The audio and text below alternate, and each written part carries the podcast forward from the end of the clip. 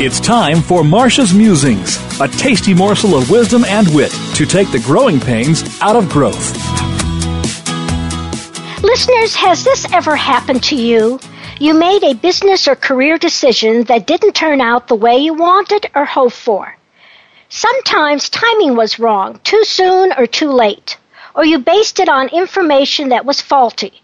The rollout of a new product line was mired in delays or you didn't or anticipate the customer dissatisfaction with a policy change and they went viral on social media to vent their frustrations. Well, you're not alone. All of us have made decisions that we want to take back and do over, but that's not always possible. Over the years, as an executive coach working with business leaders and managers, I have found they tend to make these three common decision making mistakes. Which have you made? The first is procrastination. I'll deal with that tomorrow. I'm just too busy today. Here are some examples that got you into trouble.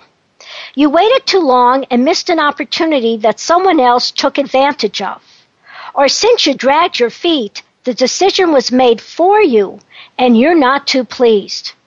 Second, impulsiveness. Let's just do it now, which is the opposite of procrastination. In other words, you decide with your gut. Of course, we tap into our intuition. However, to make wise decisions, we also need to have facts to substantiate our gut. Also, we may not truly understand the ripple effects of our decisions. When something changes in one area, it doesn't stop there. It leads to changes in other areas as well. Third mistake opinions about others. I know they're right. I know they're wrong. People have a tendency to overestimate the importance of some individuals or groups.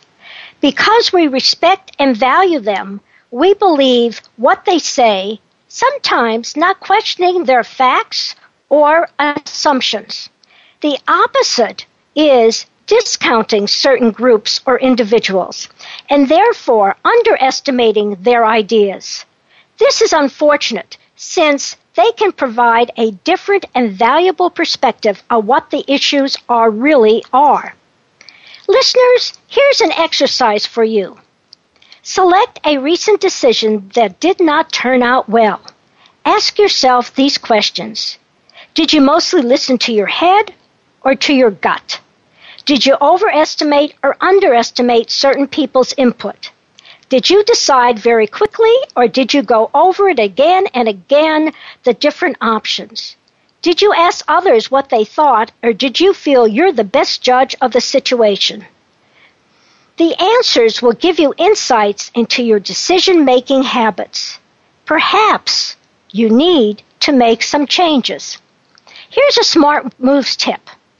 Most of our setbacks are not due to bad circumstances, but to our bad decisions. To make better decisions, you need a pause button. Find someone like a wise friend, colleague, or coach who will help you assess the pros, the cons, as well as the possible unattended consequences of what you want to do. Then you can proceed with greater confidence that you're on the right track. Listeners, do you know how good a decision maker you are? Find out with my quick quiz. Send an email to Marcia, M-A-R-C-I-A, at smartmovescoach.com with the word decision in the subject line or call me at 972 380 9181. You're listening to Marcia Zidle, the Smart Moves Coach, making sure you're on the right track and not getting sidetracked in your drive for high performance and profitability.